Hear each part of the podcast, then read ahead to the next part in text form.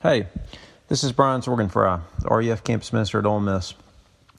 R U F has existed on campus at Ole Miss for over forty years now, and we are here by God's grace to reach students for Christ and equip them to serve His church in the world. In other words, we long for people, students, to embrace the good news of Jesus, but also see the beauty and necessity of the church.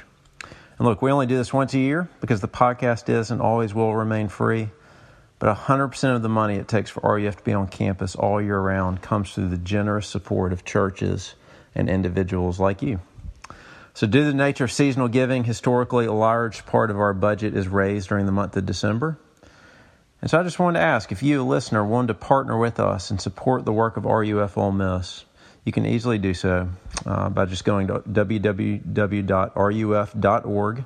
slash Ole Miss, ruf.org slash Ole Miss, and just designate your giving to Ole Miss.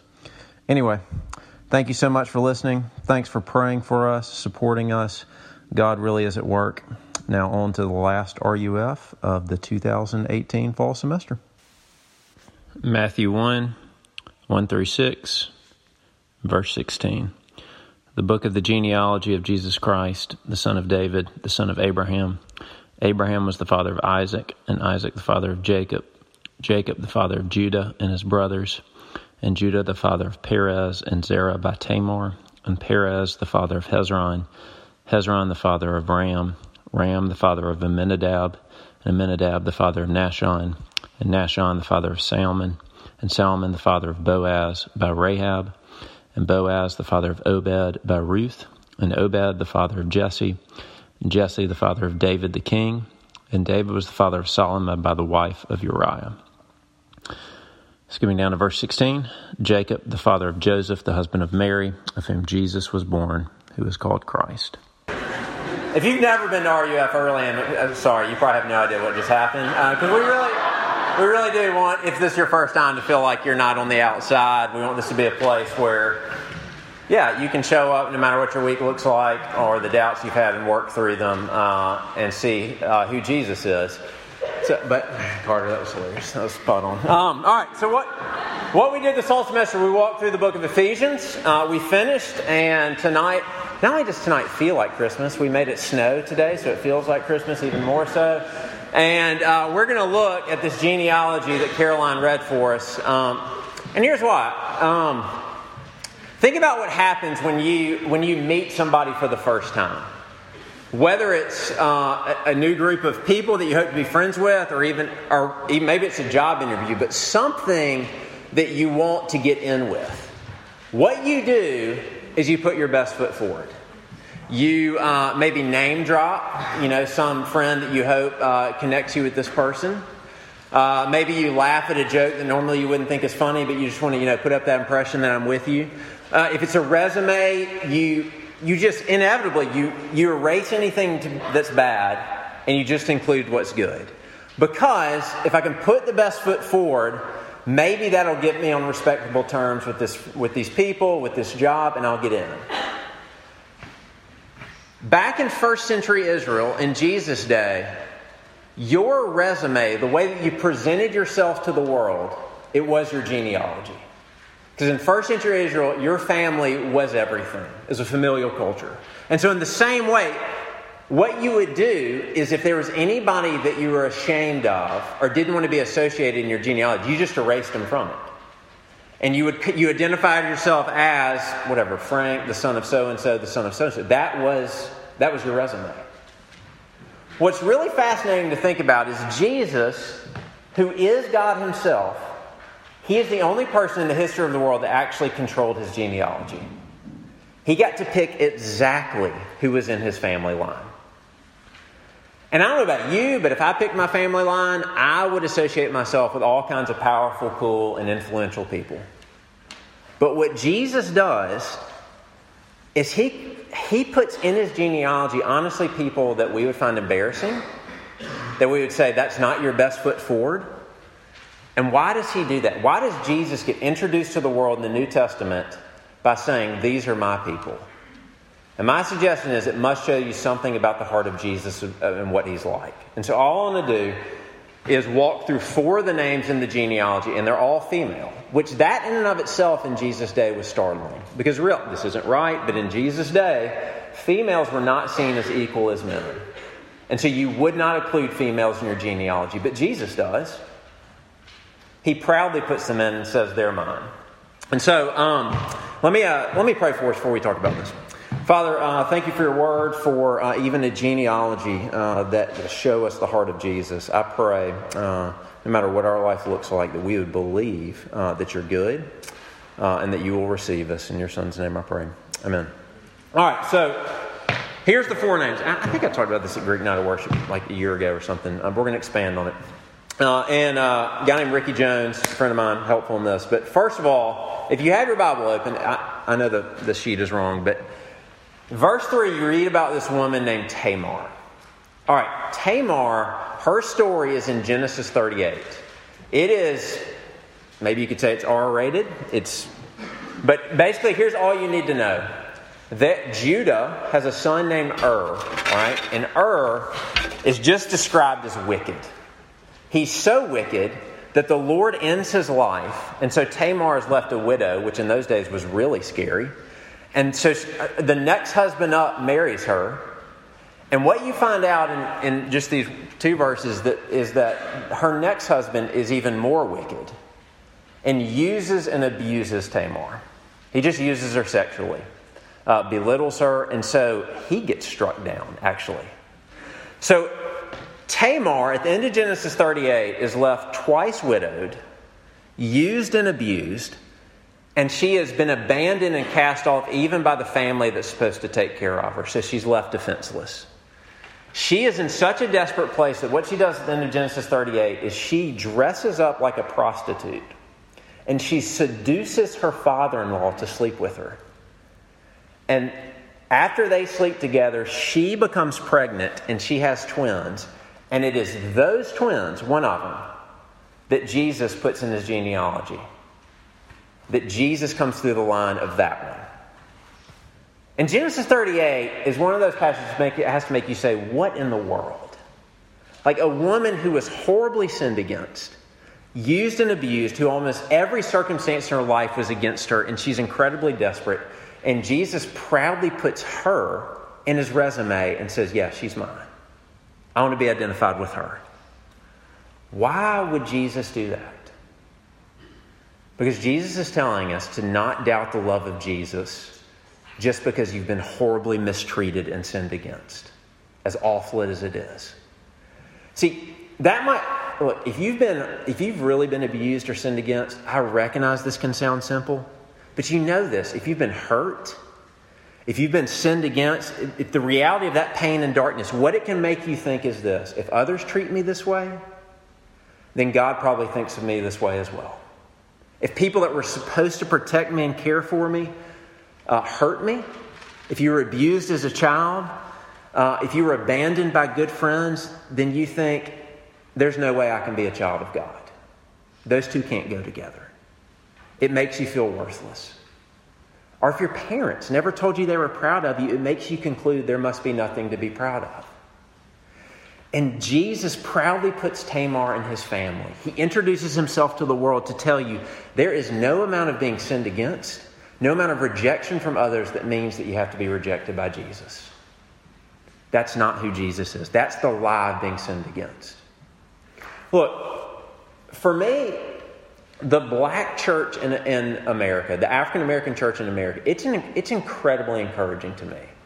Here's why. If you step back and think about it, one hundred fifty years ago in American history, here's what you had. You had slave owners, some of them who were actual Christians, and massive blind spot in them, right? Slavery is evil. It's awful. It's they, they horribly treated people. But think about this. You still had slaves who were horribly treated by their masters that ended up believing the religion of their masters and formed this thing called the African American church that, it, that, that that is still going and is still beautiful. How does that happen? How do people believe the God of their masters? He must be good. He must can heal being sinned against. He must be a great Savior. And that's the message of the genealogy. The, the message of Christmas is that Jesus is coming into this broken and dark world, the one who's worthy of all praise, the one who's love itself, and he will not be received. He will not be loved as he's deserved, but instead he'll be rejected. He'll be lonely. He'll suffer.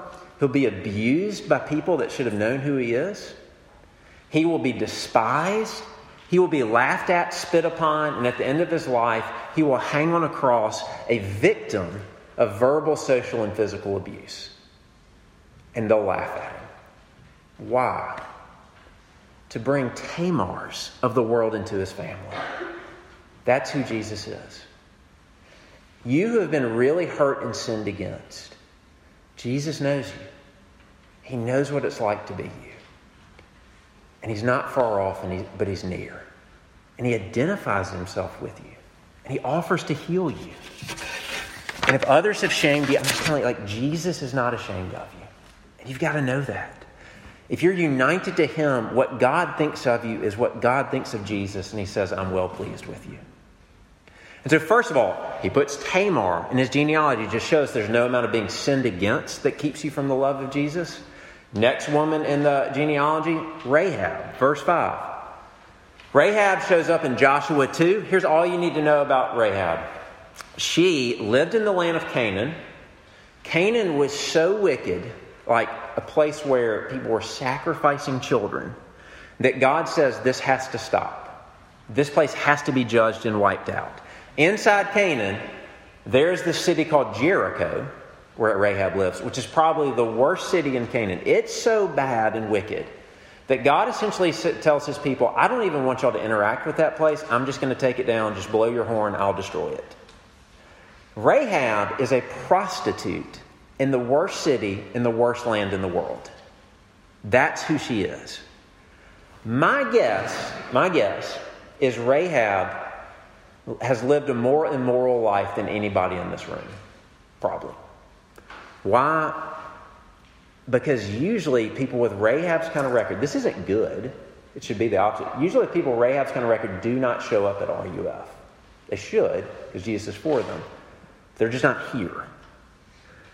But why would Jesus, who is in control of his lineage, arrange it so that Rahab would be his? Because Rahab gets absolutely what she does not deserve. She gets sheer grace, sheer forgiveness, and gets put in the line of Jesus. And what Jesus announces to the world in his coming is that your sinful past does not have to keep you from the love of Jesus. It doesn't. And the lie that all of us at some extent believe is this: I am a slave of my past. That there are things that I've done my freshman year in college, or things I've done this week, that will haunt me and they will never go away. There are things that, uh, fill in the blank. There's things that you've done with your body that you hope no one knows about. The abortion that you had, the suicidal thoughts that you had about yourself, things that you think about other people, just things that you just cannot seem to quit doing that you wish would stop. When you look at yourself in those moments, there is shock, there's disappointment, and we just assume that the Lord of this universe is disappointed in us as well. And Jesus puts Rahab in his genealogy to say, no, I'm not. You are not a slave to your past. The Apostle Paul says, you are a new creation in, in Christ. The old is gone, the new has come. Jesus comes for people with awful past, and he covers it with himself. I actually heard this one last week. Uh, I think it was back in the eighties. Uh, there was a very famous pastor, who's president of a great campus ministry called InterVarsity. It's still around. Um, his name was, we'll call him Gary, uh, but you can look this up. And uh, at the height of being president of InterVarsity, he was secretly having an affair. Finally, that affair comes out. You know, it's discovered. Uh, he's humiliated. He resigns. His family, obviously, publicly humiliated. He leaves the spotlight. He continues to trust Jesus. He just kind of disappears for a while, works through repentance, believes Jesus' forgiveness. Ye- I'm talking like years later. You're talking de- at least a decade later, when uh, President Clinton has his uh, scandal with Monica Lewinsky, and he's trying to demonstrate that he's sincere about being sorry. He forms this council of spiritual advisors. Gary is one of them. And even Gary publicly, as he is one of Bill Clinton's advisors, you know what he's known as? Like it, it was like labeled on the T V, adulterer preacher. That's just what he was always known as. That label followed him everywhere. And so, really, years later, finally some magazine asked him about it. They said, hey, wh- honestly, you're always known as the adulterer preacher because you were such a public figure. How, how do you feel about that? Here's what he said. He said, honestly, I don't mind it anymore.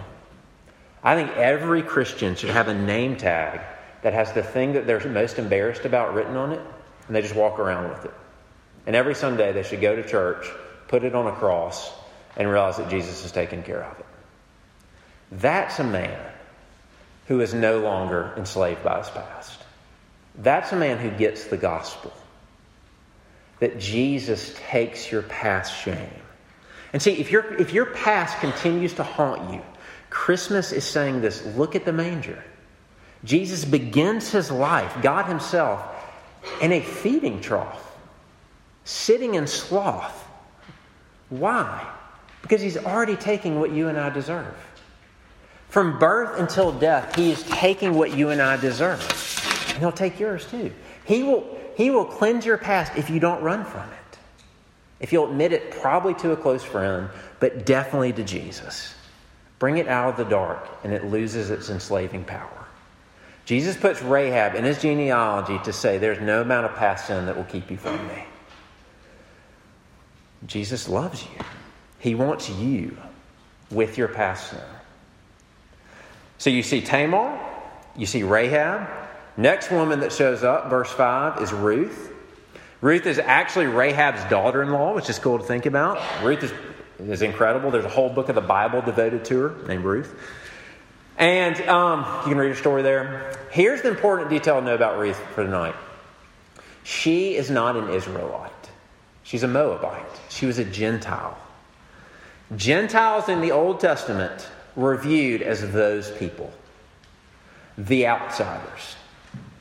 In Jesus' day, all these rules had been, been kind of created to make a make Gentiles almost in an isolated, outcast hell. Everywhere they went, they felt like a social, religious, and ethnic outsider. And it, everything said, you're unclean, you're, you're not wanted. And Jesus puts Ruth, a Moabite, an outsider, unwanted, in, a, in his genealogy to proclaim to the world that outsiders are with Jesus. That I want them. And like, I say this because like, Ole Miss is an insider culture, okay? I love this place. I graduated from this place. But it just is. Whether that's a like tier system of like Greek organizations, whether it's who gets the respected positions on campus and who doesn't, whether it's who you're connected, you're just always feeling who's on the inside and who's on the out. And if you're on the end, you're rising up. If you're on the outside, you feel less than. And being put outside, being excluded from places you want to be or people, it just hurts. And it tempts you to think, I'm I'm probably unwanted by the holy, perfect God as well. But see, Jesus is proclaiming in his genealogy, and actually all throughout the Bible, the outsiders are in. The people on the bottom are going to come to the top. The poor in spirit are rich. The last will be first. Jesus keeps reversing everything. Dorothy Sayers, who's a, uh, she's an old writer, one time she wrote about, she said, you need to imagine a disgruntled people in, in all of world history who have been marginalized, excluded, and on the outside. And they get together and they decide what God or what a Savior would have to experience and look like to be for the outsiders. And he said, here's what would happen. You'd have a person who's undergone racial, you know, discrimination, and that person would say, you know what? If a Savior is going to be for the outsiders, he's got to be hated for his skin color. He's got to be in minority. And then an outcast would step up and say, not only that, he's got to be hated by his own people. And then somebody who's been in the bondage of poverty their whole life would speak up and say, yeah, but that kind of Savior for the outsiders, he's got to know what it's like to lack resources, to not have the comforts of money and, and ease. He's got to be poor like me. And then somebody that's been falsely accused would speak up and say, he's got to know what it's like to suffer injustice for something he did not do. And a political sufferer would say, he needs to know what it's like to be tortured and killed and nobody care. And then you have to imagine in walks Jesus, a Jew oppressed by Romans, thought to be an illegitimate birth because his mom was an unwed mother, cast out by his own people. He's so poor he says he has no place to lay his head. Grew up most of his life probably without his dad because Joseph died at an early age. He's despised by his own people. He's betrayed by friends. He's falsely accused, arrested, and tortured. And he's killed all because he was right. And most of the world didn't care when he died. That's Jesus.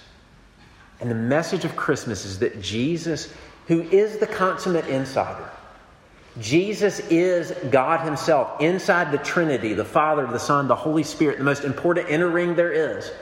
And he came into this world not born into a place of privilege or power or wealth or cultural influence and connections. He is born to a poor unwed mother named Mary. And the only people who show up to his birthday are a bunch of outcast shepherds. That's it. That's the only people that are there. Ultimately, he'll go to a cross and he will be excluded by the ultimate inner ring, his heavenly Father, as he cries out, "My God, my God, why have you forsaken me?" Because he takes on my sin and your sin. And what that means is whether you've been excluded because of race or personality or looks or lack of social or financial resources or where you're from, whatever it is, Jesus came to flip everything upside down. And it's in those places that you'll find Jesus actually meets you, and he's for you. This is the hope. This is who Jesus is. And look, I, I can say this. A prayer I have for R U F often is that R U F will actually feel like Jesus. That at least in here and in our community, the priorities get flipped. That here, outsiders are insiders. And you can judge whether that's happening. That's what we're praying for, because that will feel like Jesus. And then lastly, there's Bathsheba. Verse six. It's really interesting, actually. If you look at the genealogy, her name actually isn't used. It just says, David was the father of Solomon by the wife of Uriah. Which means David fathered a son by another man's wife. That's what Scripture wants you to know. Matthew emphasizes that point. So look, you might not be familiar with the story. This is back in Second Samuel eleven, but David is the king of Israel. And instead of being with his armies out fighting, he stays back in the comforts of his palace. And he's out on his rooftop and he sees Bathsheba, which is his friend Uriah's wife. He lusts over her. He uses his power to bring her into his palace. He sleeps with her and she ends up pregnant. When he discovers she's pregnant, instead of repenting, he tries to cover it up. And he uses his power to kill his best friend Uriah so that he can then marry Bathsheba and people will think that it's his own son. His own, his own son. That's King David. And hear me. King David is the most righteous king in Israel's history. King David wrote like half the Old Testament. Okay? King David was called a man after God's own heart and he loved God unto his death. King David was a Christian. And I can only speak for myself. King David was a better Christian than I am, okay? Probably you. He wrote half the Old Testament. But while he was a believer, he made a complete mess of his life with adultery and murder. And just think about this. Like, David had lots of children, tons of kids.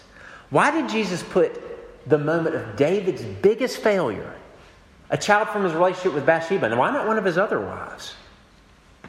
Man, because like, I'm so grateful this is here. Because Jesus in his genealogy is saying, here's the really good news. Your sins and failures after you're a Christian will not separate you from his love. They won't. They can't. And that's what I think we really struggle with. Because a lot of people talk about past sin. A lot of people even talk about being sinned against. And our, we'll talk about sin out there in culture. But rarely do we hear testimonies from people that were willing to talk about present struggle with sin. Because we just don't think Jesus shows up in that. We say this in R E F all the time. We want it to be a safe place to work through doubts, a safe place to fail, and to struggle. Because that's what Jesus is like. And if you miss the look, if you miss the message of Bathsheba, you're in danger. Because what you will think is this: God loves you because you're a good person. And that's just a lie. God, God died for you, forgave you of your past sins, and what you think is now he's watching me. And when, if I mess up or when I mess up, his love and favor is dictated by my performance. And that is a satanic lie. Jesus' love for you is finished. It's because of what Jesus has done. And what that means is, hear me, Christian, when you were wasted on the weekend and you slept through church, Jesus does not accept you any less. He does not love you any less, and he's not ashamed of you. He's just not. I'm not saying he approves of that. I'm not saying, but his favor towards you is not dictated by your performance. When you realize you're a complete hypocrite, telling people about the importance of Jesus, and you look and you walk through four days and you haven't even thought about him, Jesus does not love you any less. I'm telling you. Uh, when your addictions to drugs or body image or porn, when those still follow you even though you're a Christian, Jesus is not ashamed of you. He doesn't love you any less. He still loves to call you his. You can just go, when you feel like four different people because you act like four different people around four different groups, Jesus isn't ashamed of you. Because the heart of this genealogy, the heart of Christianity and Christmas is Jesus, the God who lived an absolute, perfect, pure, and righteous life. And then he died, forsaken by God because he's covered in our sin and shame. And what he cries out is, it is finished. It's a cry of victory. That everything that needs to be done to save me and you has been accomplished by Jesus. And so being saved means trusting in his work. So that all the guilt of my past, present, and future sin, it's gone. And Jesus' perfect obedience covers me so that today, tomorrow, and, and next day I'm covered by his performance. This is who Jesus is. He came for people who've been sinned against. He came from people with huge past sinful records. He came from people marginalized and excluded. He came for people who still struggle with sin after they're Christians. I don't know what you think Christianity means tonight, but a Christian is not somebody who gets their life together and does amazing things for God. A Christian is someone for whom God does great things for. Jesus is a God of grace. And that's maybe for the first time you're hearing why verse sixteen, they say his name is Jesus. Because the Lord of this universe takes on human flesh and he's known. Jesus means the Lord saves. The Lord saves people who've been sinned against. The Lord saves people who have been broken and are messed up. And Jesus is not ashamed of them. And if you'll just put down your resume and trust him, whether that's the first time or the thousandth time, you will realize he's good. The caution is this. If we just walk through the categories and none of those apply to you, I'm telling you, you're the one in danger. It is the self-righteous that miss Jesus, not the needy. The upside-down nature of Jesus is this. He says to the world, I identify with people who don't deserve it. My love goes to people who squander my love, and I love to be identified with sinners who don't even appreciate what I've done for them. That's who I put on my resume. And it's actually only people like that. Which means the way to come to Jesus is to drop your resume and believe that he's the Savior of sinners. So I'm with this. There's a pastor in California that tells about, um, true story. He played football in high school, and his high school coach he loved. He's a great coach, but just kind of was a pagan, honestly. Let that be known. Could not care less about God, about Jesus. Treated people pretty harshly, but, you know, great coach. People loved him. Uh, and he actually kept a relationship with him all through his life. And this coach got into his eighties and got very sick and ended up in the hospital. And, re- and he had been told he only had a few weeks to live. And so this pastor goes to visit him in a hospital. And as they're talking, he's literally losing the ability to speak. This pastor looks at him and says, Coach, I want you to know because I love you. You're like the thief on the cross. You've rebelled against Christ your whole life. Believe on the Lord Jesus Christ. You'll be saved. He loves you. And they talked a little bit, and he left. He comes back three days later to visit him. And the coach cannot even speak anymore. All he has is a clipboard. And when he sees this pastor walk in, he gets a smile on his face. He writes on the clipboard, and here's what the, here's what the message says. What can I do for our Lord Jesus Christ? Our Lord Jesus Christ. He'd been converted. And this pastor looked at him and said, here's what he said. I love this. He said, Coach, the Lord Jesus is fine. You don't need to do anything for him. Why don't you just let him do for you in these last few days? That is so hard for us to believe. Just let Jesus do for you. But that's the message of Christmas. Jesus is better than you thought. His grace is bigger and better than anything you put up next to it. He says, I come for the messy, the unfaithful, the hurting. Because that's the only people that exist. Will you just see the upside beauty of upside down beauty of Christmas? You can trust he's good. You really can. Unto you a Savior is born. That's an invitation. Let's pray.